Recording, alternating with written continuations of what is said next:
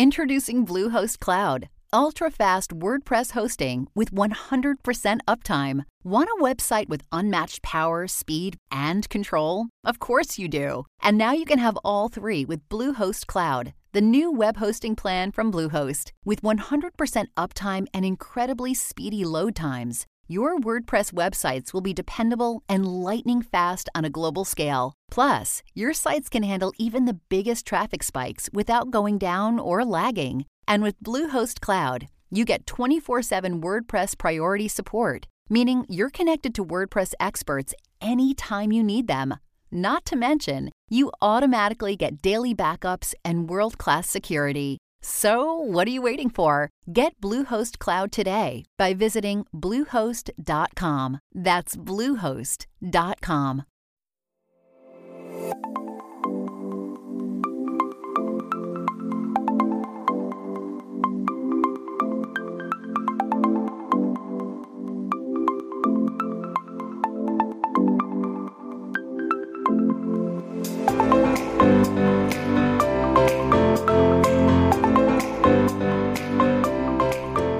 Hello, everybody, and welcome back to Active Quest. This is episode 33. Wow, that's a palindrome. I like those. Uh, um, I'm your host, Joseph Yaden. Joining me today is Chris Penwell, Mr. Chris, or Mr. Penwell. Hey, I'm back. Yes, back from the dead. Um, so uh, the, we've got a lot to unpack with the show, but before we do all that, how are you, Chris? How are things? I'm good. Um, it's been a bit busy with work, but uh, other than that, it, it's been great. Tell the listeners what's going on with your schedule so they're aware. Um, so yeah, what we're trying to do, we're trying to figure out a recording schedule right now where I'm I'm working Sundays and I can't really get off um, the weekends um, too often. Like for the next three weeks, I should be available.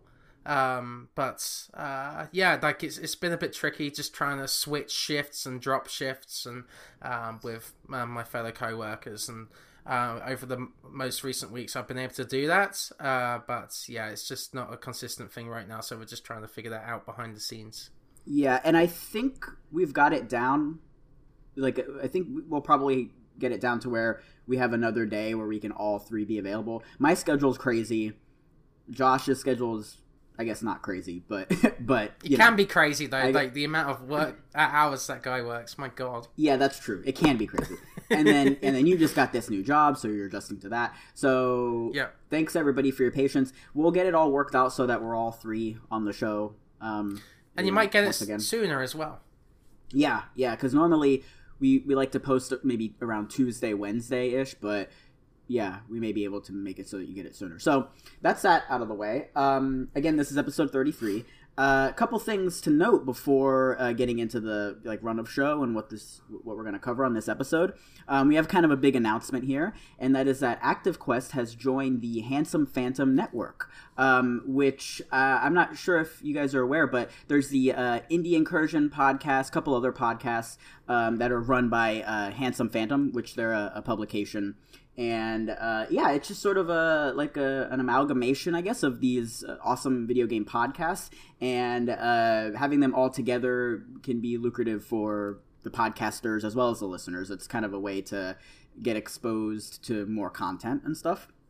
Um, as the listener, not much is going to change. We're not going to change the format of the show. We're not going to change the content of the show. Nothing like that. Nothing's behind a paywall. Um, but basically, the only difference to you guys is that uh, we're going to have ads in the show now, which I know, I know that's you know.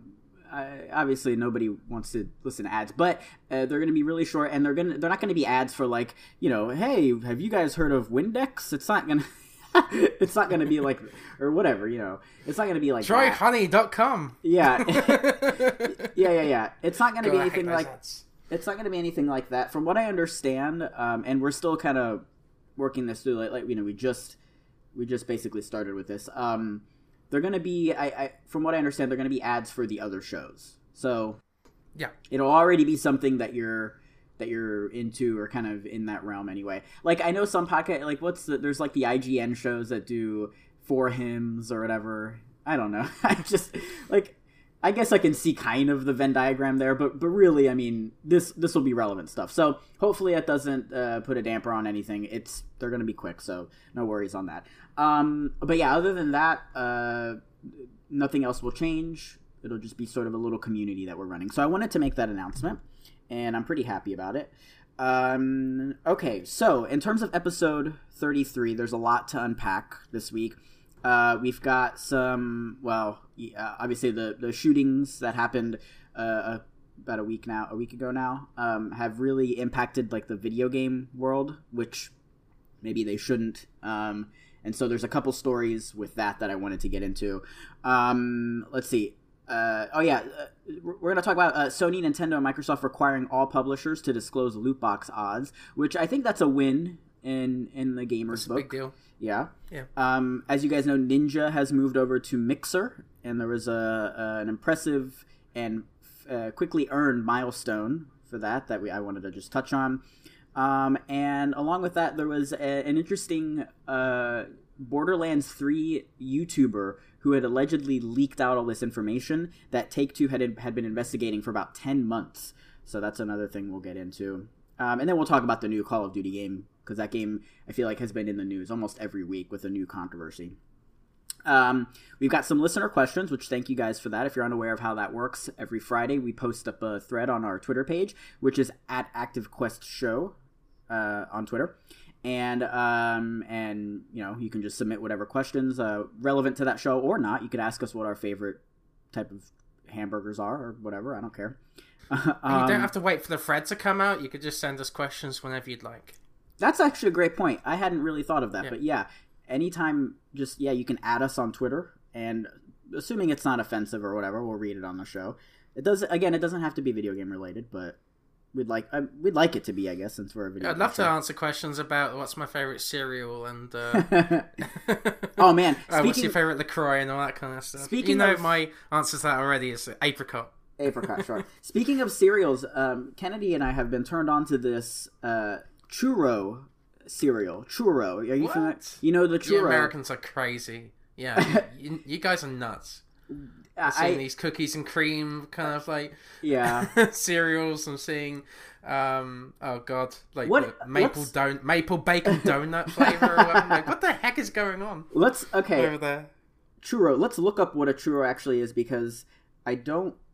I, it's like a it's like a cinnamon. Okay, It's a a chur- Mexican pastry. Yeah. Yep, yep, yep. A churro is a fried dough pastry, predominantly cho, cho c h o u x. I don't know what that means. Uh, based snack. Churros are traditional in Spain and Portugal, from where they originate, as well as the Philippines and Ibero-America. Anyway, it's just a Huh. ball, it's a it's like a ball of sugar and bread. Anyway, um, there's this new cereal out uh, that we've just been in love with. So I uh, just wanted to let the listeners know about that. Um, and then we'll close the show with what with what we've been playing. Um, the selection of games we have here uh, between the two of us, Chris, are very Pretty bass. what? No, what do you mean pretty bad?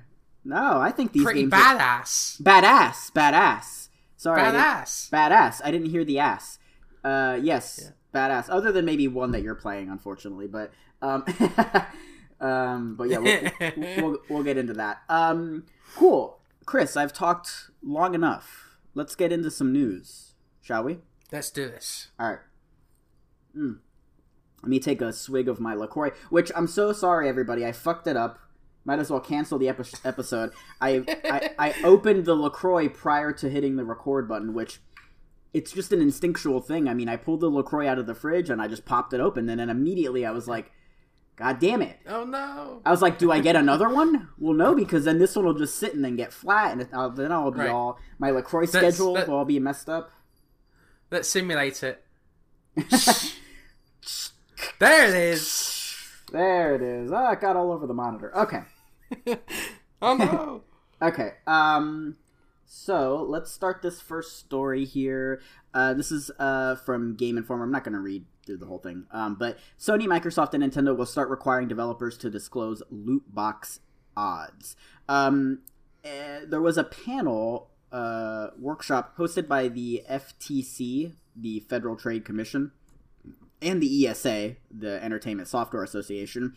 Um, and it was essentially to discuss loot boxes, and I guess they they voted on this new initiative where, uh, yeah, the the platform holders or you know Sony, Microsoft, Nintendo have to they have to have their publishers uh, who are putting games out on their platforms disclose the odds of loot boxes. Now, one thing to note is that this is starting to roll out like in the near future, and by 2020, uh, all all platforms should be on board with this. And obviously, if the platform or if the publisher uh, does not agree to do so, then I guess they won't be able to publish games on that platform.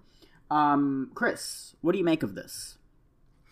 Um, it's a great development, I believe. You know, it's more uh, transparency in the industry with uh, how these products are being sold and what your odds to get all these rewards uh, for the loot boxes. And it's actually interesting because China did this a few years ago, I believe.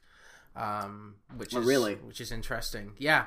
And uh, they did it with games like Overwatch and things like that. So um, it's great to see that come over here, and uh, so so people know exactly what their odds are of getting these legendary items and such. Yeah, I'm with you on that. Now, I, my I guess question, it's not really a concern, it's a question, is how will this be implemented? Like do, does the audience straight up just see like a percentage next to whatever item it is? Like that's what is... that's what I think is going to happen. Yeah, yeah. because I I mm. see I think uh, Kingdom Hearts did this with the mobile game that ah. they they showed the percentage of like okay this is your odds of getting um, this card over another or whatever. Um, and I, I, think I've seen the same in other titles too. I, I think from the consumer point of view, there's basically no downside to this. Um, now, a couple things I wanted to bring up. One, uh, do you? Uh, God, I don't really want to get too far in the weeds of this, but I just quickly do, do you think that this sort of loot box thing uh, and all these like in-game purchases where you don't know what you're going to get uh, are considered uh, gambling? Do you think that's a form of gambling? Yeah, I think so. Um, you're not using real money for it, but well, you, using time and. Uh, well, you, you can uh, use real money. You... Uh, yeah, exactly, but you can't get rewards out of it, like money rewards. You mm. know, hmm. that's so that's oh, I see different from yeah. real gambling. But at the same time, I feel like you're gambling time, your gambling experience in the game, mm. and that can be incredibly addictive for some people. I think some seasons of games like uh, the summer sports season for Overwatch uh, can be really bad for people because they're trying to grind these rewards quickly before the time ends, right? So mm-hmm. um, that that can be very addictive, and it can be you know it, it can be harmful for uh, someone's health or you know yeah fair you know, depending on how addictive the, uh, the game is for them fair enough. Yeah, uh, that that could be. I'm, I don't know. I haven't really thought about it too much, but but um, my my other uh, concern, I guess, is say uh, okay, this goes through and people just like, what if there's like a just massive decline in loot box purchase loot box purchases, um, and the publishers are like losing money or whatever. I wonder what will That's happen. I wonder what will. Well, I don't. I I don't know that it is. I mean, if a publisher isn't making any money, then that might impact whether or not they make more games or you know put more games in, into development. I just I, I, don't know. I don't know how much these loot boxes make for them if it's like their main source of income. Like I, I just have a lot of of questions about it from the business perspective. For sure, but they, they can be very predatory as well, right? Yeah. Um, like for example, like a FIFA, like uh, Jim Sterling mentioned this earlier, but f- the FIFA games are free plus and over, and yet they have gambling kind of like mechanics with the Ultimate Team. Mm. Um, card packs, right, and things like that. And um, there's YouTube videos out there where people are opening these packs, and it's super popular because um, they want to see the, the, the streamer or the influencer get a, a particular card, right? A legendary card, or whatever. So right. it's kind of that, and also Fortnite. Um, kids have been bullied for not like not having specific items and stuff. Uh, so that's also a very bad thing for the industry to have, I think. So, um, and you know, the video game industry is getting way more and more exposure to uh, microtransactions and stuff like this, and I think that's a negative. Um, kind of like uh, view of um, our of video games and the Right. companies behind them. So uh, I, I think honestly, the microtransactions are kind of a bad thing, uh, and s- th- but at the same time, yeah, like it it does support future contents like Star Wars Battlefront 2. 2. They don't have any uh, DLC or any, anything like that really. Um, it's all supported by um, the loot boxes and the microtransaction stuff, and that's how we're getting new maps and new uh, characters uh, for free, right? So, uh, do we return back to that DLC format again, splitting apart communities, or do we have that microtransaction model, or do you think there's a completely new way to sell these games? Yeah, um, I mean, like our show is doing, they could put ads in video games. That would be kind of weird. I That'd be rough though. Like they that was that had a neg- really negative backlash with an NBA, Yeah. uh, 2K. You know- and, um, you, you know how I mean they could get creative with it. One thing that I really uh, thought was interesting was in, and I think maybe I talked about this before on another episode, but um, while playing Rainbow Six Vegas. Um, there are lots of sections where you're just like walking around the streets of Vegas, and there are these like billboards and bus signs with ads on them. Um, I think the ads themselves were like uh, like fake or whatever like you know they were like satire or whatever um, but i think implementing like maybe a real ad onto a bus uh, sign or like a billboard in, in a game like that might work um, i think if you like Burnout Paradise did that with uh, the Obama campaign. Remember that? no i don't but that sounds really funny uh, Yeah, they So- they put billboards of Obama's campaign uh, for the presidency in uh, in the game. So was, so at least some, with something at least with something like that it doesn't really like interrupt your gameplay and it doesn't you know you don't have to whip out your credit card I don't No, but at the same time, it could take you out of the game itself. The game. That's true. world. Like That's I wouldn't, true. I wouldn't want to see ads in like Last of Us or oh no um, Assassin's Yeah. Creed or something like that. You know? oh how would that even work with um, assassin's creed i don't Yeah, I, I have no idea. Um, but like I, I, I- another example of the of, ads not working is in Street Fighter, right? Where they Oh, had yeah. like, the Street Fighter costumes, and you got um, fight money, the the in-game currency of that game, uh, for showing the ads. Uh, that Mm-hmm. didn't really work out in Capcom's favor either. So yeah, um, I don't really know what what I would suggest. Maybe make these games free to play. Maybe make FIFA free to play, and have these microtransactions because I feel like it's better in that way to make it free to play than make it a sixty dollar product, and then Right. putting the microtransactions on it. So, um, if microtransactions simply are the future, maybe they should just take the mobile game model and make it into the console, make it into the console games, right? Could be, could be. We'll see how that shakes out. Um, so uh, let's move on here. Uh, this is just a quick story here. Uh, this is again from uh, Game Informer Imran Khan. Uh, Activision sees more. Uh, sorry, Activision sees value in more remasters and new games in those series. Um, not going to read the whole thing, but it looks like there was an earnings call with uh, Activision's uh, Rob Ko- Kostic. Kostich. Kostich. I always mess that guy's name up. I'm really bad at names, if you guys can't tell. Um, and yeah, on this uh, on this earnings call, uh, I'm just gonna call him Bobby because that's what I of- often hear him uh, referred to as. Uh, Bobby says, "quote uh, When you look at our IP library, we think there's a lot of IP in there the fans are going to want to experience again." Um, I'd say stay tuned for some future announcements, but just beyond, uh, yeah, but just beyond pure re- remasters, there are also a lot of opportunities now to innovate and think about totally new content within these IPs. So, I think at the end of the day, that's basically saying, hey, you're probably going to get a new Crash, you're probably going to get a new Spyro, which is not surprising. Um, out of those two, uh, I- mean, what do you think you'd rather see, a new Crash or a new Spyro? I'd rather see a new Spyro, but I believe it would be amazing if the PS5 launched with a new Crash Bandicoot. That would be, That'd be perfect. That'd be perfect, right? but but would it but would it be place- exclusive though? I don't know if it would be. I, I I don't know. Maybe PlayStation could pay for that, but uh, I think it'd be really cool to have a title like that on PlayStation because it has such uh, history on that platform.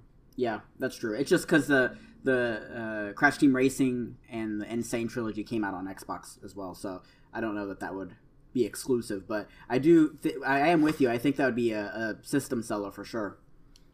Yeah. Now, are there any other Activision games you'd like to see either remasters for or continuations? Well, Josh said that he'd like to see new Tony Hawk Pro Skater game, but like a, a remake of like two, which would be great. Like I know they had the HD version on the Xbox 360, but like maybe the entire overhaul of that. Uh, I just don't know that that would ever happen due to, due to the music and the and the the likenesses Yeah. of the characters. You know, because they're real people and stuff. I don't. I don't think that would ever happen, man. Especially after the poor sales of what was it, Tony Hawk's. Was that Pro Skater Five that came out a few years ago? That yeah, was just that was fucking awful. horrible. That was an awful. Well, game. True, but maybe from Activision's point of view, they might say, "Oh, the game it didn't sell well because people don't like Tony Hawk, not because it was bad, but because they don't like Tony Hawk and it's not worth our time." So I just I don't know that we would ever see another Activision uh, or you know another Tony Hawk remake, remaster, sequel, at least not for a very long time. how about Guitar Hero? Because I know that's one of your loves, right? Same thing, actually. I just after the the failure of Rock Band uh, Four and Guitar Hero Live, I just don't think Yeah. I don't think so. I mean, I I mean obviously I I would think love, it's dead. Yeah, oh yeah, I would love to see that. And I have Clone Hero, honestly, so I don't really need a new Guitar Hero. Uh, the engine on Clone Hero, uh, I know this is like really nerdy. Most people probably don't care about this, but the engine on Clone Hero is perfect. Any song you would ever want is free. The game's free. There's just no reason for me to buy a new uh, Guitar Hero game. Right. I don't think there's any reason for Activision to, to you know publish another one. So So, what would you what would you like to see? um. Oh God. Off the top of my head, I mean, uh, what are what are some active? I don't know. I can't think. I can't really think of anything. Some Activision games that maybe I would like to see. I, I mean, the first ones that come to mind, Spyro Crash. You know. Um, yeah, Let's see. Activision games. I'm googling. You can edit this out if you want or not. I don't care. Let's see. I'm gonna do it too. I'm Let's doing see. it too. um. mm, Call of Duty, Call of Duty, Call of Duty, Call of Duty. Okay. Hey, they have this game called Call of Duty. Have you heard of that one? Yeah, yeah. Never, ne- never. No. um, oh, you know they published some of these James Bond games. There's a couple Yeah, good ones in there. Uh, I I guess I'm not really too wild about Activision. I think is what I'm learning right now. Not really. Anything. yeah. Um, I think an interesting remake would probably Pitfall, be Pitfall or something like that. Something like cla- from the real classic days coming back uh, for modern systems with a like a new idea. Uh, I'd like to see like a Pitfall game that's like an Uncharted or something like that. Mm-hmm. um, because there's there's that void right now uh, that's been left by Uncharted, where like I'd love to see a third person action adventure game again. That could be interesting. Yeah. Um, one thing I'm looking at here as well is they do a lot of licensed stuff. Like Yes, they do. goodness gracious, I did not know how. I mean, I'd say probably most of Activision's games are licensed. I mean, Family Guy, Fantastic Four, Fast and the Furious. Uh, these are. Uh, I mean that that's kind of a, a, remake or a remaster nightmare because of obvious reasons. I just yeah, Ghostbusters. Uh, I, I don't know. Yeah, I'm not really crazy about. Uh, I guess Guitar Hero. I'll just say Guitar Hero because I I love that so much. Oh, Gun, that game Gun. Do you remember that with the? It was like a like like what was that like Red Dead? It was kind of like Red Dead, like a cowboy. Yeah. Although although with Red Dead, I don't know that that game would would do well. Um, yeah, I don't care about Activision. Um, Prototype series, yeah, prototype that'd be that'd be fine. Maybe a new prototype. Um, but um, yeah, like uh, I, I honestly think the the Activision's kind of like THQ before it closed down. Right, it's running out of its own IPs. And uh, it was focusing mainly on uh, the licensed products, right? So it hasn't really got that many uh, properties under its belt to really use. Um, Call of Duty, you know, is is still the cash cow, but many of its other IPs have kind of gone down the wayside, right? So yeah, Skylanders, Oh, or, God. um, Guitar Hero, yeah, uh, Tony Hawk, things like that. Like they need to work on new stuff, I think. right. And Destiny's gone now from their publishing rights, so That's right. uh, they're basically just standing on Call of Duty, Crash, and Spyro at this point. So Uh, Which- I think Pitfall might be a good option for them, but uh, other than that, you know, I, Yeah. I, I don't know. Um, um, all right, next news story here. Uh, Ninja became the first Mixer streamer to reach 1 million subscribers less than a week after announcing he was ditching Twitch for Microsoft.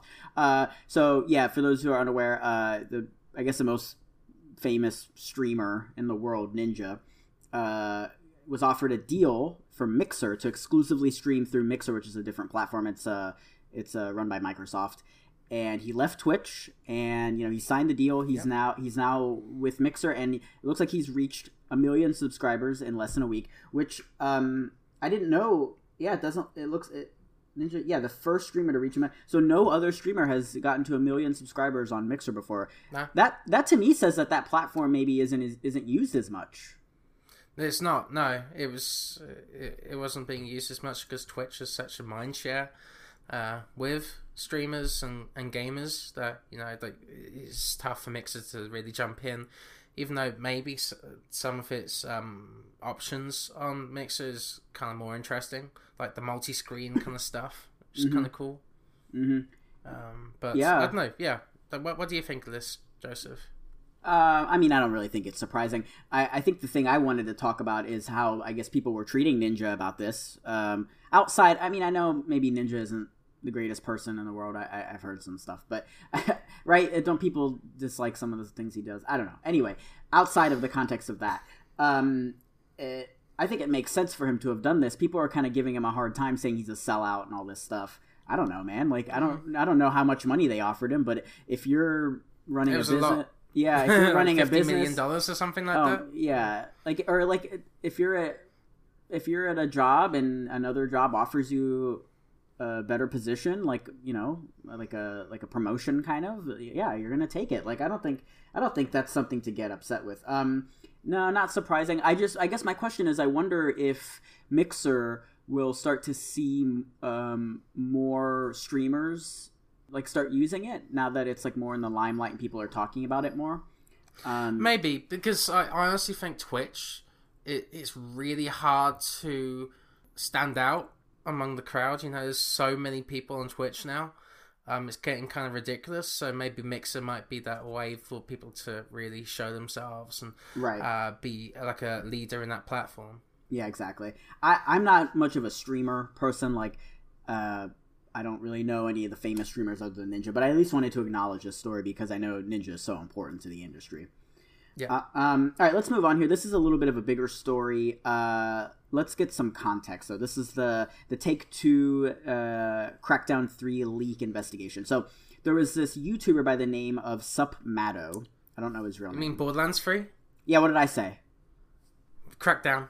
Did I say Crackdown? You did. I don't know why I have Crackdown on the mind. Borderlands 3. Not absolutely not Crackdown because nobody really talks about that game anymore, other than Josh. Borderlands. Thank you, Chris.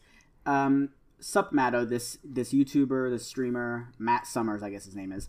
Um, uh, he apparently had been uh, leaking Borderlands 3 information prior to its uh, official announcement earlier this year. Uh, there was this, there was this like Twitch extension or something that people like got into and data mined it to find more information about Borderlands that he then covered on his channel. Uh, he had been leaking information that turned out to be accurate. Anyway, last week uh, he put out this uh, YouTube video um, breaking his silence after a few weeks of no posts, uh, basically saying that he'd been investigated by uh, uh, 2K and, and Take Two, their parent company, for 10 months.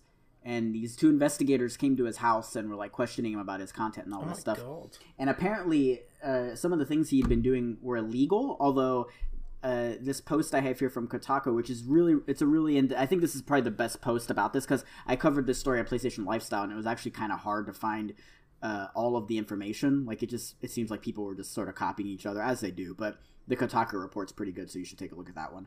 Um, which, by the way, is from uh, Ian Walker.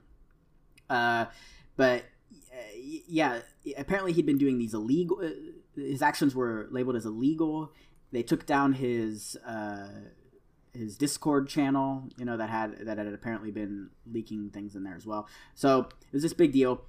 Uh, I one thing that's interesting too is when this video got posted by SupMatto, uh, the hashtag boycott Borderlands 3 started trending in his defense because everybody was saying, you know, oh, he was he didn't do anything wrong. All of this information was public anyway. All this stuff, and Take Two was of the mind that you know he was uh, breaking copyright laws and all this stuff. Um, I don't know that I'm educated enough with this uh, to to side one way or another. I mean, both both ends seem reasonable, but I guess maybe I'm leaning more towards 2K side with this because, you know, it, leaking shit. Obviously, that's not. Uh, that's people, it's not cool. Yeah, the publisher's gonna get pissed off about that. And there was an excerpt here in this uh, in this story here. Let me see if I can find it because it kind of just goes to show. Uh, let's see. Oh, this is from SupMatto. He it reads quote. Uh, since I've had time to reflect on the situation, I'd say excitement got the better of my judgment. Um, so he kind of admits that yeah he fucked up. It was a bit of a shitty thing to do. Yeah. Um, I don't know. I mean, I hope he doesn't like go to jail over this or something. I don't know if it's a if it's a crime that's worth imprisoning somebody over, right? I don't. They didn't say that, but you know, doing illegal shit. I just don't know. I don't know if you'll have a fine or what. What do you What do you think about well, this, Chris? he this is different from the usual uh, leaker, right? Because he's on YouTube, he's making money out of these reports, right? So um, I don't know whether or not it would be under uh, fair use because it's under news reporting, or if he got that information uh, illegitimately, right? Um, through means of like hacking software or hacking stuff. I don't know. Well, um, uh, to that point, how much do we know about this? To that point, yeah, uh, he actually did not do the hacking. Other, or I don't right. know if it's hacking, data mining. Is that hacking? I guess not. Other people data mined, and he just like reported on it.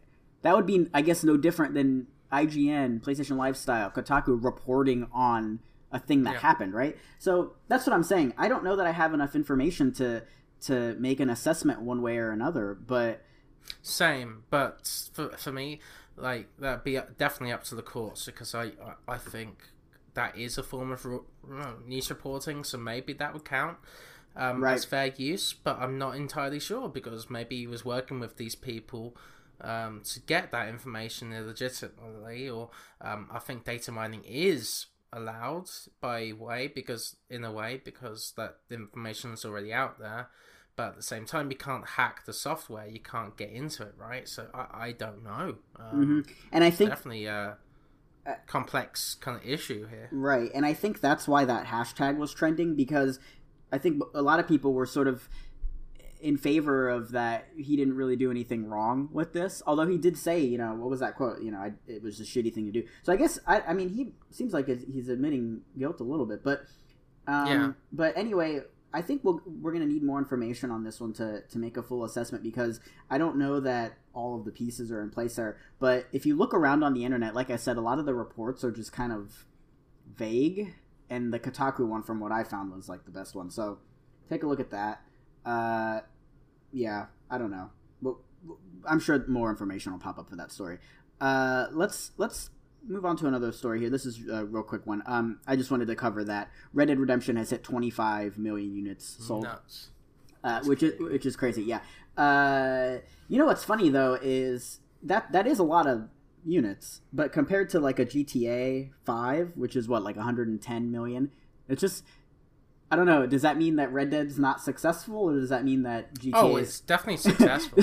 does that just mean uh, GTA just... is an anonym? Anonym? Well, I can't fucking say that word. Anomaly. Anomaly. Anomaly. Yeah, anomaly. Anomaly. Anomaly. Uh, God but... damn it. that word. Damn it! You, you, you forget to open your Lacroix properly, and then you forget to say like anomaly. Anomaly. What's going on, man? That's yeah. No, I um I messed that word up a few episodes ago.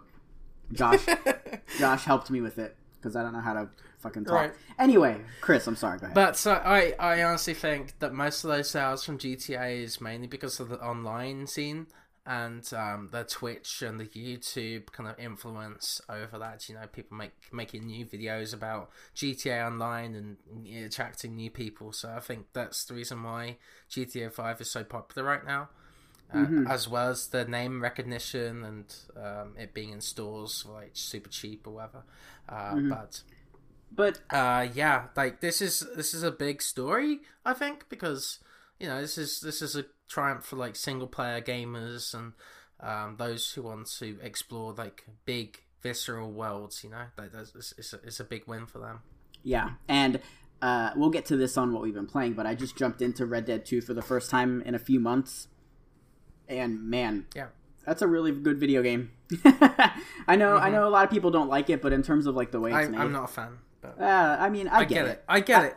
I get it. Yeah, but I think I. I think that's a it's a notable amount. And what's interesting, I've got this story from PlayStation Lifestyle. This is from Brianna Reeves. Um, they sold a million copies since May, which may not sound like a lot, but what is that? Let's see, June, July, August. In three months, million copies. That's you know almost a year. Well, let's see. It came out in October. I mean, most of the game's sales are going to be within the first month, right? Yeah. So I think a million copies sold since May is a is a pretty staggering amount. But yeah, congratulations to Rockstar. Uh, I don't know what the future looks like for Red Dead because obviously it, the online isn't going to have the legs that a uh, that a GTA would. In fact, I don't. I, I, I think fact, we're going to get single player story stuff oh no. again. Oh, I, di- I disagree. I think we're gonna get like Undead Nightmare and stuff. like Okay, that, uh, maybe maybe game. Undead. Yeah, I don't really consider that single player, though, uh, because that's that's got multiplayer in it, right? Is it okay? I think it, uh, that's maybe, how that's how much I know about Red Dead and Rockstar games. maybe uh, I can't really remember. I think that had multiplayer in it, but right. but the reason I say I don't know that they would just go exclusively the single player route is because of what of GTA. I mean, they never did put out single player content for that, and look how much money it's made them. So I don't know yeah. that I don't know that making you know because making single player content is really time intensive and resource intensive. I feel like just making more multiplayer stuff would probably be better in terms of money. So anyway, congratulations to Rockstar. I really like that game a lot. I get why people don't like it, but I think it's uh, it's a it's an important game, and at least from a design perspective, it's really really interesting. Um, all right, a couple more stories here. Uh, this is the Call of Duty story of the week, which it seems like every week there's a new controversial thing. Um, Call of Duty, bro. Yeah. Uh, let's see. Uh, Infinity Ward doesn't consider Call of Duty Modern Warfare a political game. Um, so Game Informer uh, did a did their rapid fire interview questions with uh, Infinity Ward. Who did they interview? Let's see. They interviewed um what the hell was that guy's name? I don't know. See. I don't fucking know. Oh, oh, Joel Emslie. Uh, he's the, uh, the the studio art director. And what's interesting about these interview questions through Game Informer is that they're a lot of the questions are you like ones that you would care about and they're good questions. Um, but some of them are like more funny questions, and the the overall tone of the interview is more comedic, I think. Um, and so there was a question in which uh, Joel Emslie was asked, uh, "Is Call of Duty Modern Warfare political?" And Emslie replied very quickly with a no. And the interviewer uh, was like, "Really?" And then he said no. And then the interview said, "That's insane to me." And Emslie said something to the effect of, "Well, it's insane to me that people would think it's political. We're just trying to make a game."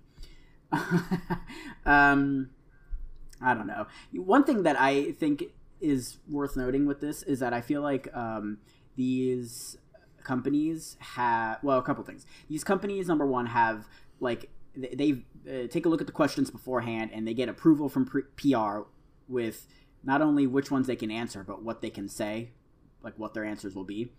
So maybe maybe uh, Emslie's response is not actually what he thinks. It might be something that PR told him to say. So that's worth noting. But also, these companies' definition of what political is maybe uh, influencing how they answer this question because you know political has a specific definition you know the word politics political has a specific definition that maybe not everybody uses it the same way. I don't know. So that could be it too. But outside of the context of semantics, which I love to get hung up on, it's kind of a silly thing. Like it's a game about war and like people die and it, it's like really intense and obviously all the controversy over the violence and stuff.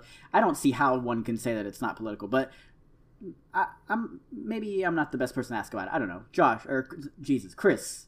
I'm used to I'm used to Josh. Oh, Josh is the most political guy out of all he, of us. He, think, actually, so that may be what that was. Of, yeah. uh, it's kind of it's kind of sad that he's not here to, this week. Actually, about yeah, he he loves um, his politics. Um, Chris, what do you think? But yeah, yeah. Uh, for me, I I, I think uh, they're, they're just trying to make a game, and the, because of its popularity in Call of Duty, uh, in in the mind mind mind space of uh, many people around the world, it's generally considered political because you know it's trying to make a make a message. I guess that's, that's typically what people are thinking, um, mm-hmm. because it's just such a big symbol of our, our gaming industry. But at the same time, like th- these political biases can seep into a storyline. You know, uh, people, uh, the writers' biases can go into it without them even knowing, right? So, um, I don't know, just, just, just, just, uh, it's an interesting kind of thought. Um, I think games can be political. Um, they can be thought provoking, and they can bring a certain um, side of the side of the story or a point of view uh, that people want to come across uh, to, or to bring up, like um, and uh, yeah, it's just it's just an interesting thought. Yeah, let's. I pulled while you're while you were talking. I pulled up the definition ranting. of politics. No, no, no, not not ranting, not ranting. I pulled up the definition of politics. Here, here's what I just uh, you know maybe this is necessary, maybe not. Let's see. Um, politics. Uh, the activities associated with the govern governance of a country or other area, especially the debate or conflict among individuals or parties having or hoping to achieve power. Well, I mean, I disagree. Uh, yeah. You disagree with that, that definition? Well, well, well, well, well, I do think it's. I, I do don't think it's political. Then, um, I, I do agree with um, Infinity Ward of that. Then, like, because they're, they're not trying to get make the uh, government govern in a certain way, right? So, hmm. yeah. Especially, I, I, don't know. Let's see. Especially the debate or conflict among individuals or parties. So, okay, how about this? Let's let's take this as a quick example. What if two people are fighting, like just literally like beating the shit out of each other? Isn't that a debate or conflict among individuals hoping to achieve power? Or am I hung yeah. up on? Well, the whole game you're shooting people, and they're shooting at you. So isn't that political? Yeah. or am I wrong? I, I don't know. I don't know. see, that's what I'm saying. This definition of politics, this definition here. I mean, we can find another one. Let's see. Let's do. uh Let's do what? What was it? Webster. Merriam-Webster. Let's see. Um, let's see what this says. Politics. All right.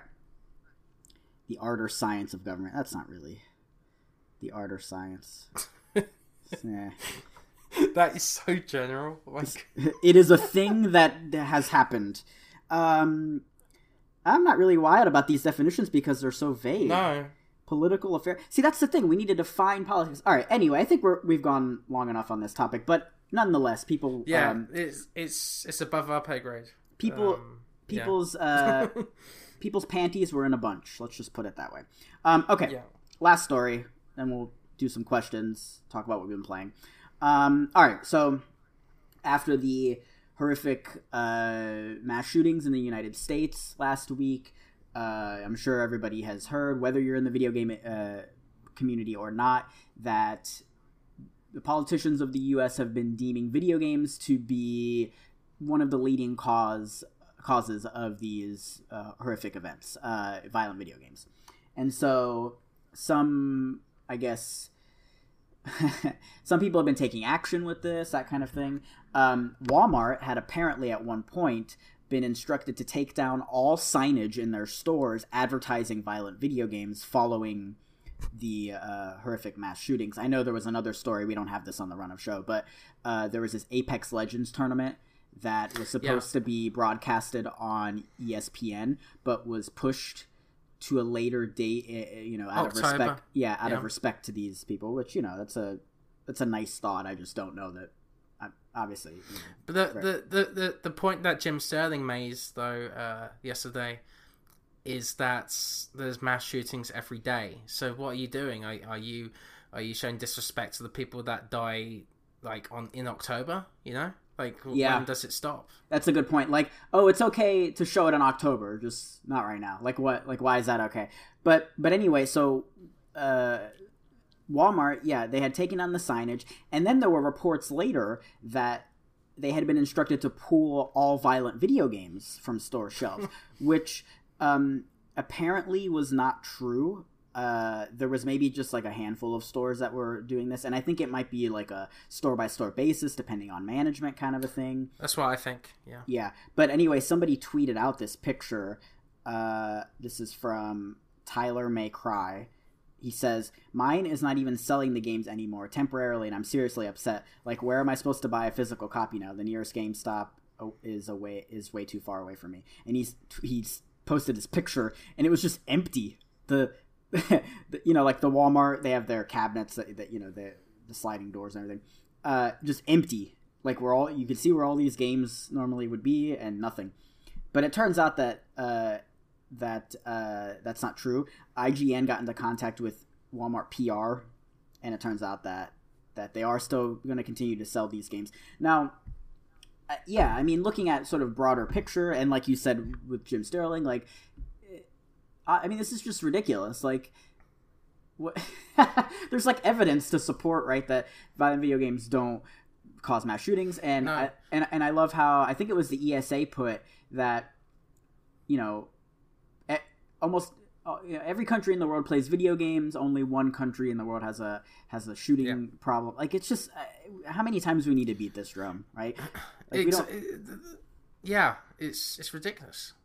And I think uh, from from the point of view of Walmart not carrying the games and stuff, I mean, yeah, somebody would just then go buy it elsewhere. Like I just don't know that that would even solve the problem. Like maybe yeah, from Walmart's point of view, they're doing the right thing, No. quote unquote, whatever. But people are still going to get their hands on a violent video game, and it doesn't even matter Yeah. ultimately anyway because it's stupid. It's, It's honestly the, the the biggest problem right now of the states is the cowardice of the Republicans not passing through these gun laws, um, them shifting the blame to these um, to these video games or uh, mental health, and you know, mental health is an issue, but you know, like it's it's just such a so, so cowardly to not face these things, not take the money. you know, they're taking the money from NRA and all these rifle associations. They they don't want to do anything about it because all they care about are their own wallets, and it's disgusting. It's disgraceful. And um, I hope something is actually done about this rather than shifting the blame constantly and just praying for anything to stop for, this to stop right because it's not because you're not doing anything about it and that's the big issue um that it's not video games it's them I don't really have anything else to add. I think that's beautifully said, Chris. Um, so cool. Um, well, not cool, I guess, but but uh, well no but, uh, like i'm saying it's uh, a distinctly american issue um that's i'm not american myself so maybe this is a little rich to say but like it, it's it's the american culture it's their um, love of ga- guns and their relationship with guns and th- it's uh, also um, I don't know. It's just a societal problem that won't go away and needs to be faced. Uh, but no one wants to face it. No one wants to take it on because they they just want to shift the blame. I think our younger generation here, who maybe didn't vote last time, might be more Yeah. inclined to vote this this They time, and- should. and we'll see maybe if that changes. So, uh, yeah, horrible stuff. Uh, really, as a as a gamer, as a lover of games, as a reporter of games, as somebody who's involved in the industry and it's my job, it's just horrible to to see it treat you know the industry treated like this. Um, all right. Well, on that horrible note, uh, let's take a little break and we'll move on to some listener questions. We'll be right back. All right, everybody, we are back. Uh, let's take some listener questions. um, you all right over there, Chris? good, I'm Oh, good. Okay, you Just had like a sigh. Cooling Of, down from that debate over there, just just back. yeah. Well, no, it, it, it about wasn't a games. it wasn't a debate. I wasn't I wasn't arguing. It wasn't you. a debate at all. No, no, exactly. Uh, it's just a discussion about video games and Heated, You know, yes. just just the whole, just the heated stuff Yeah. that's going on over there. It's just like, whew. So well, let's let's unwind let's, let's cool down with some listening listener questions. Let's unwind, yeah, with some listener questions. Okay, so as Josh is not on the show this week, he decided to throw some interesting questions at us. So he says, um, "Hey, hey, long time listener but first time caller. Great. What's Joseph's favorite survival horror game? Oh man, yeah, I'm gonna go Resident Evil 2, man. I know that's not the hipster answer that people may want, or it's not the, you know, whatever like purist answer, but Resident Evil 2, man, I really do think that's like." like one of the best survival horror games out there. Dead Space is also really good. Um, can you do a survival horror themed episode? Yeah, I think we can. Maybe on like an off week or something like that. Uh, Chris mentioned he loved Kingdom Hearts 3, but uh, didn't love it as much as he thought he would. Does he still want Kingdom Hearts 4? uh, Chris. Fuck yes. Yeah. Fuck yes. Um, I, I really want to see uh, Kingdom Hearts 4, see what they can evolve in the series, and maybe choose a mix of like older and newer Disney worlds. And um, I'm just like from the secret movie that they released um, for Kingdom Hearts 3, from with Kingdom Hearts 3, that it seems very interesting the direction they're going to take with the series, and maybe it'd be a bit darker. We'll see. So I'm And kind of interested to see that. yeah, uh, and what was your what were your issues with Kingdom Hearts 3? Like he said that you mentioned you didn't love Um, it as much as you thought you would. Yeah, some some of the story issues, like uh, the lack, like the lack of use for Kairi. Um, she was once again the damsel in distress, so that was a bit of um, an issue there. Um, the the Disney worlds weren't as interesting as earlier, and they weren't as um, important to the story as previous games. Uh, and I don't know the combat, like the difficulty was so easy. It was just it, it kind of ruins like the the ending of the of the saga because like the the end boss was just train like just, just just so easy to go through um and it it didn't again bring that gravitas that people were looking for for the conclusion of this uh 14 year story or 13 year story Goodness gracious. yeah Uh, and then Josh sa- asks, "Why is Josh so handsome? Like he, he sounds really, really handsome. Is he? What's his secret? Josh is very handsome. Uh, I'll, I'll, I'll give you that. He's got a nice haircut as well. Why is he so handsome? Might Yeah. be might be that haircut. I don't know. Um, I'm not one to really comment on haircuts though, since mine is so interesting. But uh, yeah, let's move on. um, this, all right, this is uh, another one from uh, Grayson. Oh, it threw me off because his Twitter he changed his Twitter name to Galarian Grayson, and I'm like, wait, is What? his name? I'm like, is his name Galarian? Oh fuck, I've been calling him Grayson this whole time. No, no, it's Grayson. Um, he is features editor over at Twinfinite. Uh, he asks, who's the best Pokemon? This sucks, man. I hate this question because Mm-hmm. what do you mean? Who's the best Pokemon? Who? i'm boring Who's? um my favorite pokemon's uh pikachu yeah, Absolutely, Pikachu. He's so cute. He's so adorable. He is. Um, and he kicks ass as well. So uh, Pikachu. Is and I, fr- from what I understand, in Smash, he's very, very overpowered. Is that is that true? I don't know. Maybe I've heard that. I, I'm Um, not particularly sure. Grayson, I don't know what you mean. Who's the best Pokemon? What do you mean? Who's the best? Who's my favorite, or who's like literally the best? Like who's the most powerful? If it's who's the most powerful, I don't know. Like one, like one of those legendary, yeah, Mewtwo. I don't know. Like one of the fucking badass ones, like the legendary ones. I don't know. Who or what is it? Mega evolutions. Um, who's who's the best looking? I kind of like the ice cream Pokemon. What's that thing called? There's an ice cream I Pokemon. don't know. that's that's a generation Pokemon I have no idea about. What the hell's that ice cream Pokemon called? Here, I have to look this up. ice cream Wow, Pokemon. that's a controversial pick. My God. Pokemon. Well, he wasn't clear. Let's see. Van Vanillite. Vanillite. Vanillites. Of, of course, Vanillite is his name. Okay. Yeah, a Vanillite I really like, Grayson. Um but if you're going off of like okay, let me pull up my Pokemon Go. If like are you Uh, asking Charmander would be a second for me. Charmander's great, yeah. It- Yeah. Grayson, you were unclear. I don't know what you mean when you say best Pokemon. I'm so sorry. You you asked just bet. That's all he said was best. Let's see. In my Pokemon Go, oh, I'm very much attached to my Gyarados. That's the highest combat power Pokemon I have, and this Gyarados kicks ass. There's this Pokestop or this gym by my house, and I always drop him off there, and he always comes back with 50 coins. He's always my tried and true trusty Gyarados. So yeah, I'll go either uh, Gyarados or this uh, fucking ice cream mon. What's it called? Va- Vanillite. So that's my answer, Grayson. Um, and just as a quick aside, Brendan Groom responded to this and he said, I mean, probably Galarian Weezing at this point. And then he makes the, like, that grimace Yeah, face. the top hat. Yes. Um, um, yes. Okay. It's great. Mustache and the, and the top hat is amazing. if you haven't seen Galarian Weezing yet, check it out because Uh, it's hilarious. No, I haven't. Uh, here, I'll pull up a picture of that. Yeah. Okay. it's great. Galarian Weezing. Let's take a look. Galarian. Oh God, how do I internet? That is definitely horrific. It looks like something somebody would smoke out of.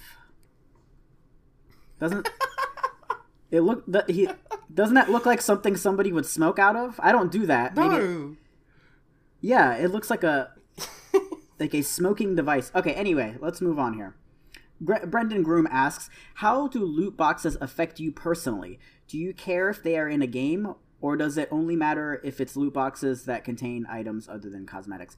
All right, this is kind of a big question. Um, uh, how do they affect me personally? Not really, because I don't buy them.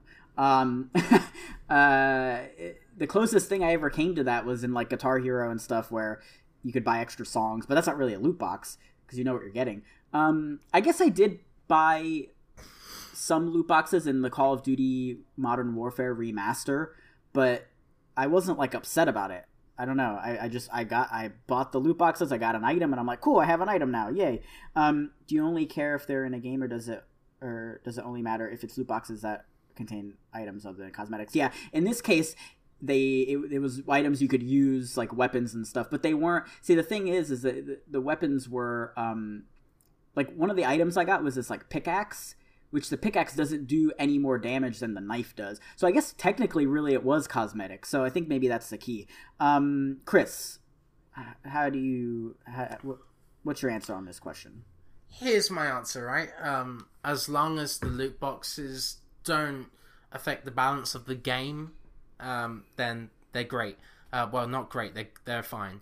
Um, I I like them for cosmetics, and sometimes that encourages me to play more of Overwatch or more of a particular multiplayer game because I want to get the best skins, the best um, cosmetics kind of stuff. Um, but like for example, for like Middle Earth. Um, Oh, yeah. Middle Earth game. I can't remember what it's called. Shadow, Shadow of War, I think. War or Mordor, one of them. Yeah. Shadow of War, yeah, and then uh, Star Wars Battlefront 2, that affected the gameplay too much. And um, yeah, I, I, I don't particularly like those forms of uh, loot boxes that change up um, like the progression system or anything like that. Mhm. Um, Yeah. but yeah, I, I do think loot boxes can be good. It like well, uh, uh, let's let's expand it to microtransactions. So with microtransactions, I think they sometimes can be good because uh, they give options to people for you know if they want to uh, level up a bit quicker and want to get through the game faster. You know that that's that's on them, right? So um, I think it's good to give that option, I guess. Uh, but it just depends on the game uh, whether or not the loot boxes and the microtransactions can uh, really uh, affect it, so affect my enjoyment of the game. Sure. Now it's uh it's important to note too the the difference between a single player and a multiplayer version of this because in a multiplayer context, I think you can basically only do it if it's cosmetic. It with the Yeah. with the single player game, you maybe do have a little bit more freedom there to experiment because uh, obviously you know there are no other players you're affecting, but even still, you don't want to be able to just buy the strongest item in the game and just like plow through it. So there's a smart way to do it. But I think to answer your first question, how do loot boxes affect you personally? Not at all, because I don't really participate in them. I don't buy them too much either. I actually think they're kind of a positive for me because they make me uh, want to play the game more and Yeah. uh, check it check it out more. And it's like I, I kind of enjoy Overwatch more because of the uh, loot boxes in there. Um, but yeah, like if it really impacts someone I know, or uh, if they're super addicted to a game because of the loot boxes, then I'd probably be upset with them. But as of right now, I don't think I know anyone who's obsessed uh, with a game to the point of like it messing up their lives or you know, stuff like that. Right. Um, all right, That's, last that's a real thing. That's a real thing. But yeah, you know, I have um, heard of that. I have heard of that. Um, all right, last question. This one's a little weird. Chris didn't want to do it, but I don't know. I don't know. Um, let's see. Alex on Twitter asks, "Does Mario fuck?" Like, does he does he get the princess in the end, or is it a constant Sisyphean torture scenario? Uh, Yeah. does he fuck?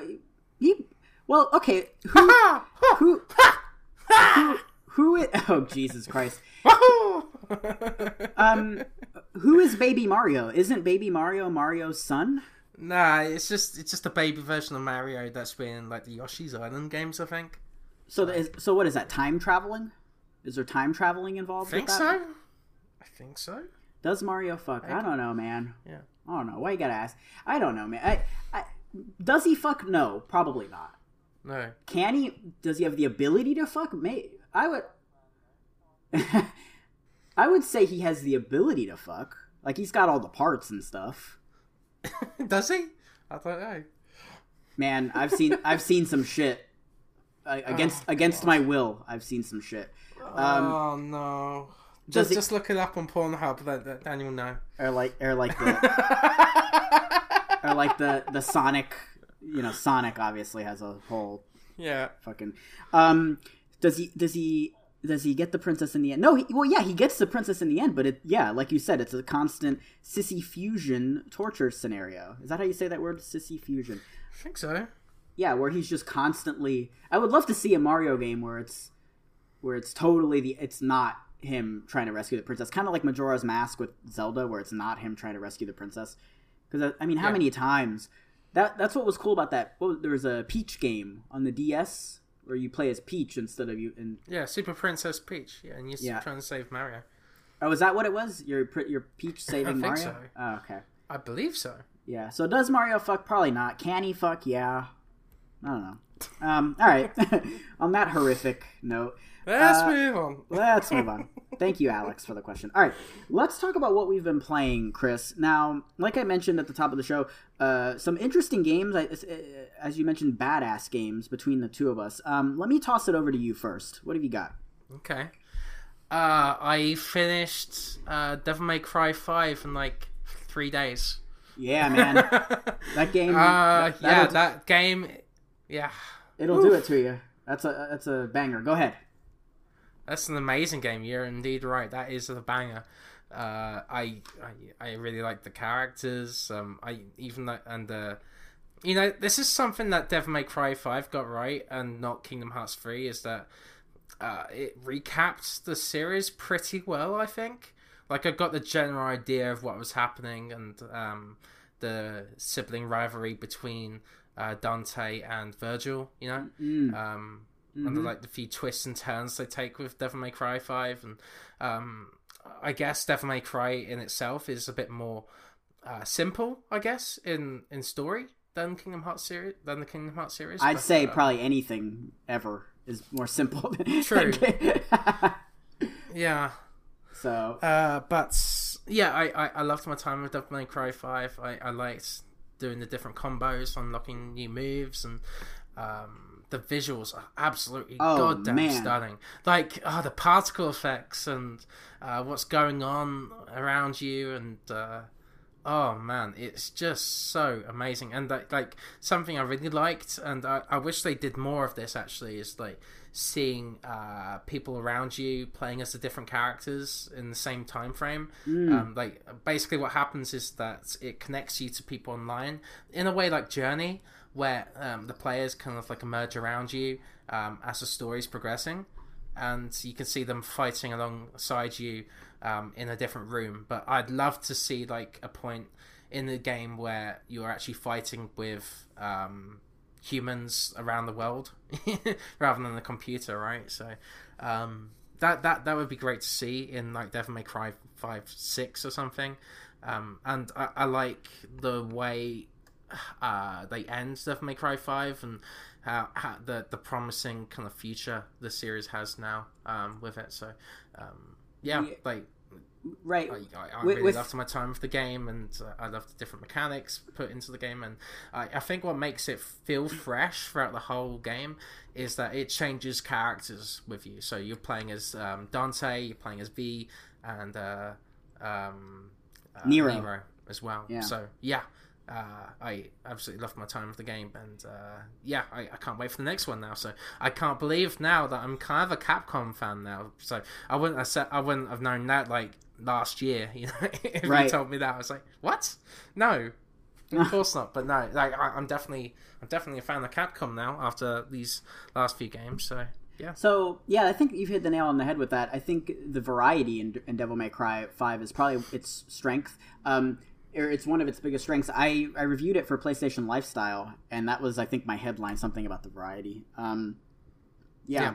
Really cool. Now you mentioned something about this other player thing. I don't really remember that. Uh, uh, I so I had the game early before other people did, so maybe that's why I didn't oh experience it. What? So Yeah. what? What you said like it's kind of like Dark Souls, right? Where like there are other people. No, it's kind of like Journey, Or where Jour- there's like other people joining your game. Um, basically, it says on the left hand side, um, starring so and so as the different characters, and like it comes up with the the player names on it. But do you Um, see so- their their their character model in the game with you? Yes, yeah, you see them fighting um, the Oh. enemies around you. I don't uh, which that is really cool. And I don't, I don't think honestly they've used that enough because it was it was hard to see them actually fighting, but you could definitely see them in the background like fighting against a few enemies, which was a really cool touch. And I hope they bring that more in in further detail on um, in the next game because I think that was such a cool addition. And and do, And, do uh, they do they affect the enemies in your world, or is it just no, a visual? No, they don't. They don't. You just, it's just a visual kind of thing where you see Oh, them in the background just fighting. So Okay. I'd like to see that actually make an impact on the gameplay. You know, so Mm, mhm. um, yeah.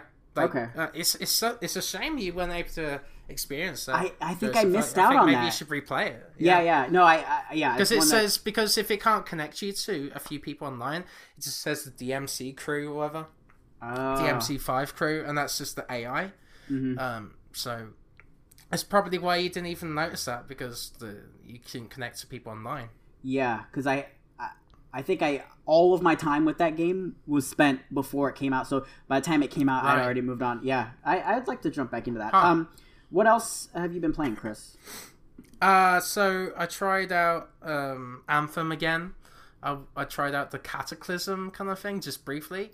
Oh, that finally And, came out. I forgot about that. I think it came out, yeah, and I tried the first mission of it, and it just reminded me why Anthem's just not the greatest game of this year. you know, it's such a it's such a failure because the the characters are so boring and the voice acting it just sounds like they just don't give a shit about you know the game and they're just here just for a paycheck. You know. Um, So Hmm. what yeah, do you think? It just, it, the, uh, what do you think is going to happen with that game? I think it's gonna die, um, and that's unfortunate because I love the combat. I absolutely love the combat. I think it's great. Um, I love how fast it is. I love how you're flying through the sky, and um, the the weapons feel great, and I, I like the abilities that are involved with um, the combat. So it's just it's just a shame that this combat system has gone to waste in such a boring, dull game with such a which with an even duller storyline. That's a shame. Uh, I never tried it, so I don't really have anything to contribute to the conversation. But it's it's not. Yeah. I don't think it's controversial to say that this game did not do as well as EA had hoped. Right? So- It, it's such a shame because th- there's a good game in there, um, but it's just the, the game design of it, the, the repetition of like, oh, you gotta fight these waves to protect a certain part of the map or the, an item or something. It's just it, is that's that's basically what you're doing all the time, and it's just so boring. Um, so I hope um, they go back to the drawing board or something and uh, try to come come up with some more gameplay mechanics because like yeah, it's just just rough. It's, it's super rough. um, what else have you been playing, Chris?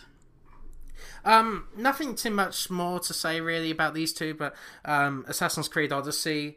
Um, I've been diving more into Cassandra's story, and I, I love the character. Um, and I, the the combat. Like, I tried to play Assassin's Creed Odyssey straight after Devil May Cry Five, and just the combat Oh, just feels so uh, so boring in comparison. So I might have to give Assassin's Creed Odyssey a little bit of a break until I cut- you know until I um, cleanse my uh, Devil May Cry Five love. Isn't it, Um, isn't it funny how that works? I mean, Yeah, or- it's weird. the order in which you play games will affect how you enjoy the next one. Oh yeah, I, I wish I played Assassin's Creed Odyssey first, but Huh. um, yeah, but like Devil May Cry Five, man, what a game! And then uh, uh, something else I also wanted to mention about Assassin's Creed Odyssey is that it's the first time this generation where I'm like, this st- it's starting to feel old. Like the the textures and the graphics, they they look washed out, you know. Um, and I'm just not in as into the game as I would usually. Um, so that was just the, just the thing that kind of caught me by surprise. I was like, so yeah, like maybe with the PS5 we can get more better visuals and stuff. But I think that's something I've just met. I've just realized with my new 4K TV. I was like, oh man, okay. And then um, Sniper Elite 4, um, played as well. That was the Um, PS yeah. Plus game, right? Yeah, it's the PS Plus game this week, uh, this month, I mean, and uh, it, it's a fine game. The sniping's great.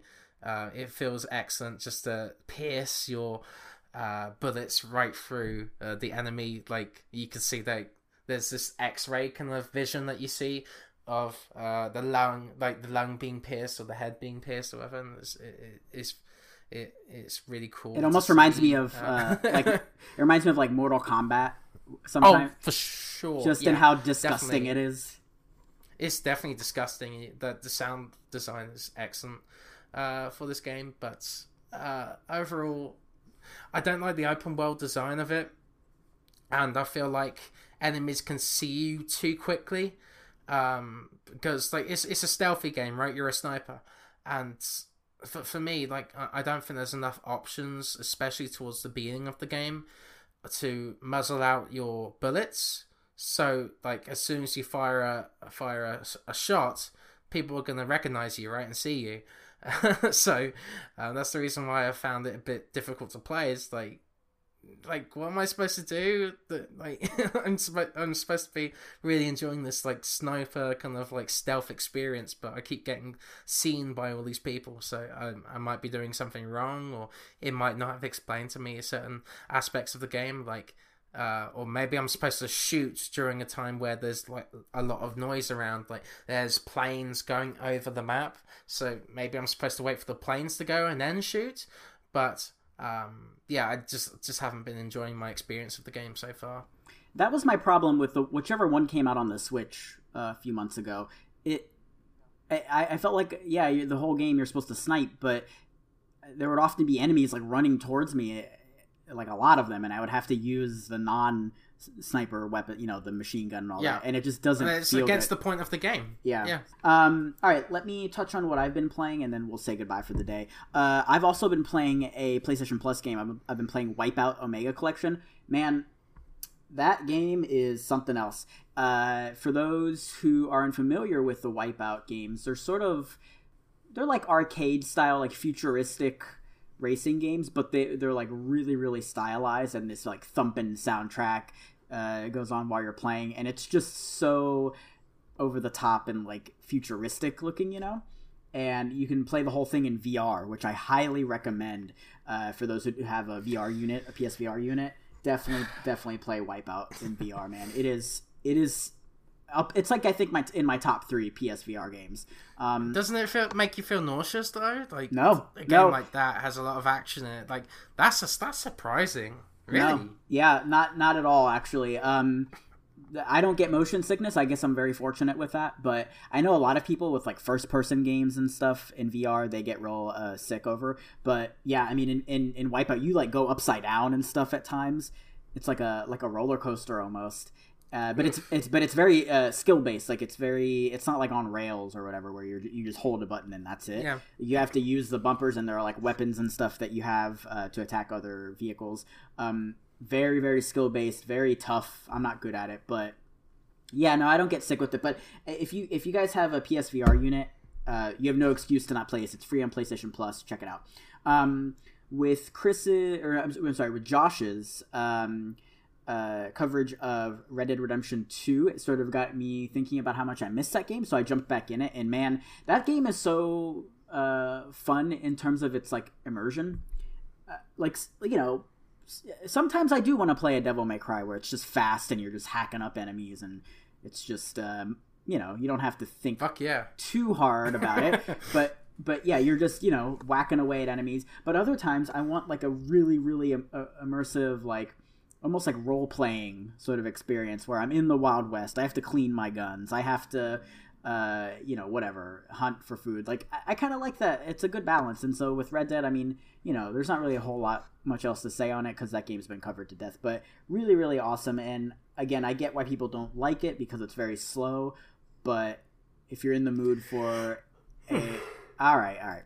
If you're in the mood for for like a really immersive uh, Wild West kind of game, man, I don't think there's anything better than Red Dead. Um, but the, the main one I wanted to touch on, Metro Exodus. I know last week I think I said I started to play it, but then I, I turned it off because it just wasn't in the mood.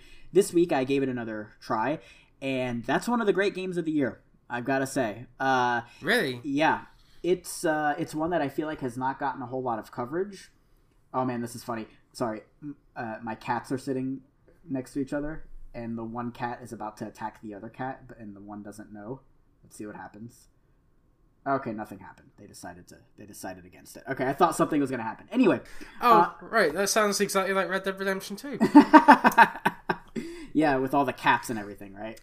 I'm just Um, kidding. I'm just kidding. Uh, just kitten. Is that what you just said? Fucking goddamn it! Just kidding. Oh my god. Fuck. Okay. Alright. Oh, But- I wish I said that now.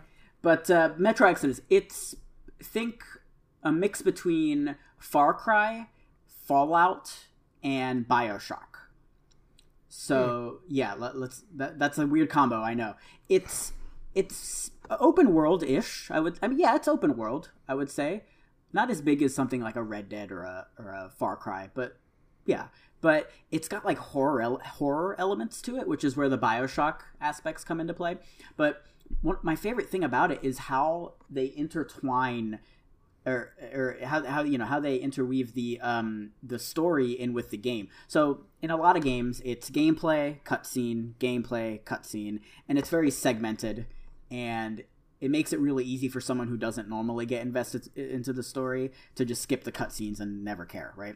But in in these games like Wolfenstein or you know these other you know Bioshock, these like cinematic first person shooters, that they do a really good job of you, know they never cut to a cutscene. All of the all of the um, sort of uh, narrative is in it's like in engine and all that, and it, it's really easy to get immersed in that. And that's how it is in Metro, where you know you you stop and talk to a character and it looks really good and it's almost like a like a cutscene whatever you know but since they never break away they never break away it, it always like keeps you immersed into it and so the story it's you know nothing wild. It's just uh, so far i'm only a couple hours in but you know it's a, a group of people who are sort of stuck and there's this train or whatever that they're trying to to there's this train they're trying to get to move and they're like stuck there. And so the, the main character has to go out and like find resources that kind of thing. It's it's like i said nothing too wild but i'm already starting to care about these characters.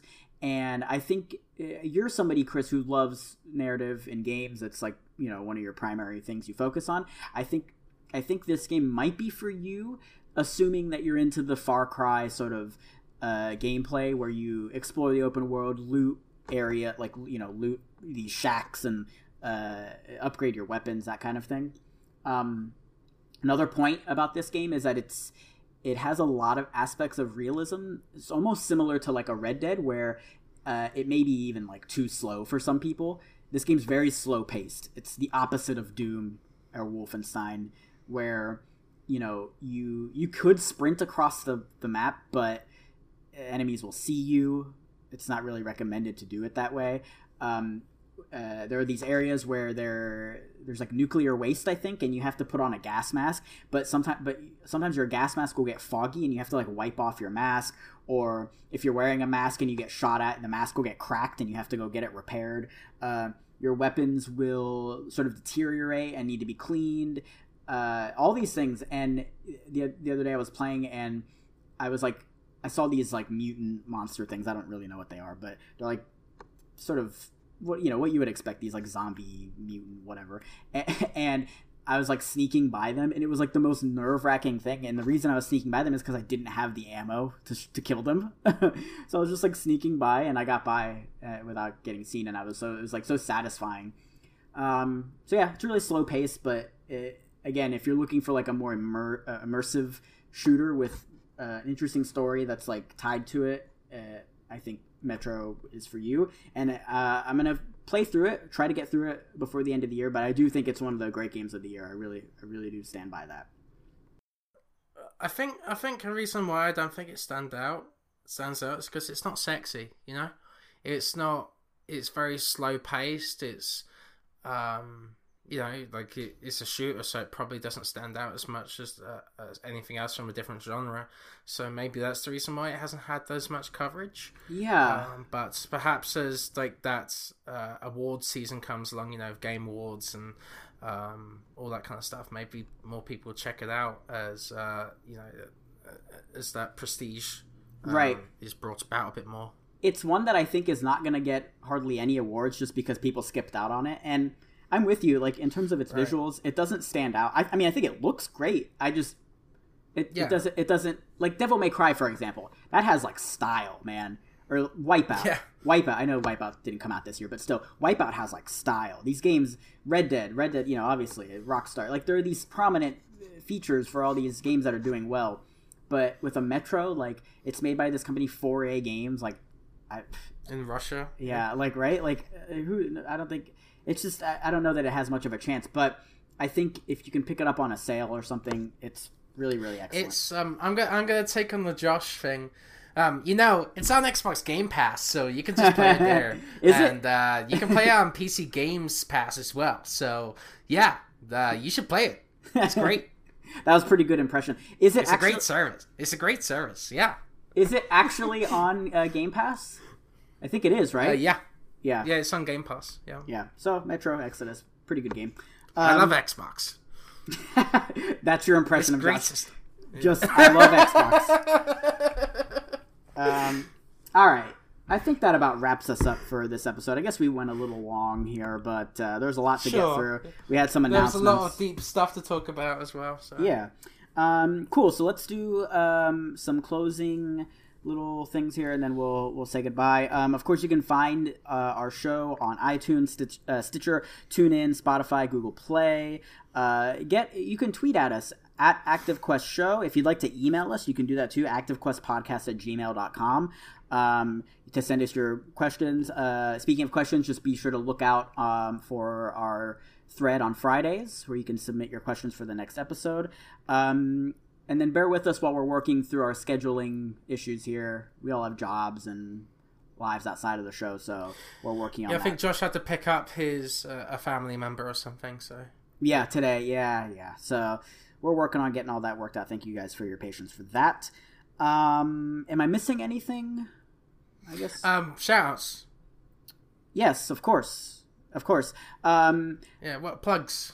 Plugs. Plug, plug, plugs. Yeah, exactly. Um, sorry, I, I just had like a brain fart. I'm I'm a No little problem. I'm hungry and I have donuts in the kitchen and that's all I can think about Right. right, now. And they have sprinkle they have sprinkles on them too. So I mean I'm in I'm in bad shape right now. Ooh, Um, Chris, where can people find you when you're not on Active Quest?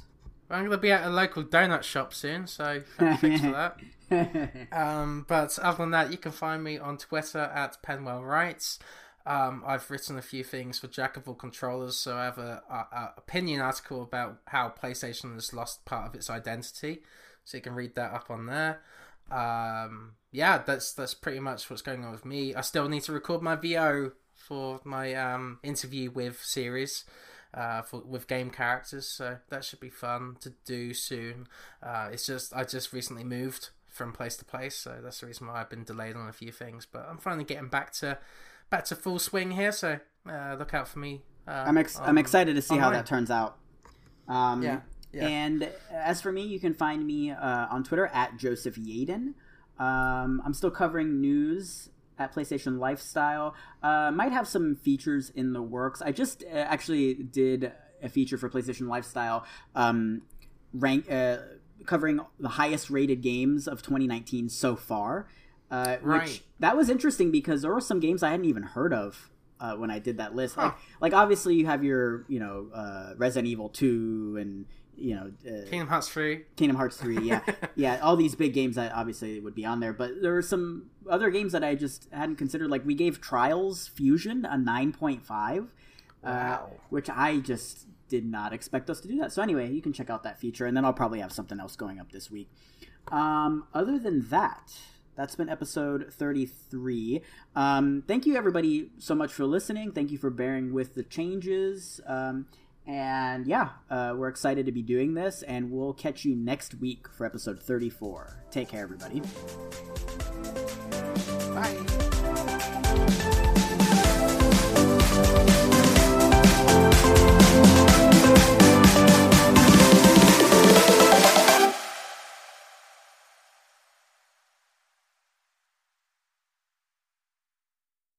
Introducing Wondersuite from Bluehost.com, the tool that makes WordPress wonderful for everyone. Website creation is hard, but now with Bluehost, you can answer a few simple questions about your business and goals, and the Wondersuite tools will automatically lay out your WordPress website or store in minutes. Seriously. From there, you can customize your design, pick your brand colors, and add blocks. No custom theme or coding required. You'll get content suggestions that you can keep or revise, and with Yoast SEO built in, we automatically help you get found in search engines. From step by step guidance to suggested plugins to an AI powered help bot. Our built in tools make WordPress wonderful for everyone. Whether you're a beginner or a pro, you can join over 2 million Bluehost users. Go to bluehost.com slash wondersuite. That's bluehost.com slash wondersuite.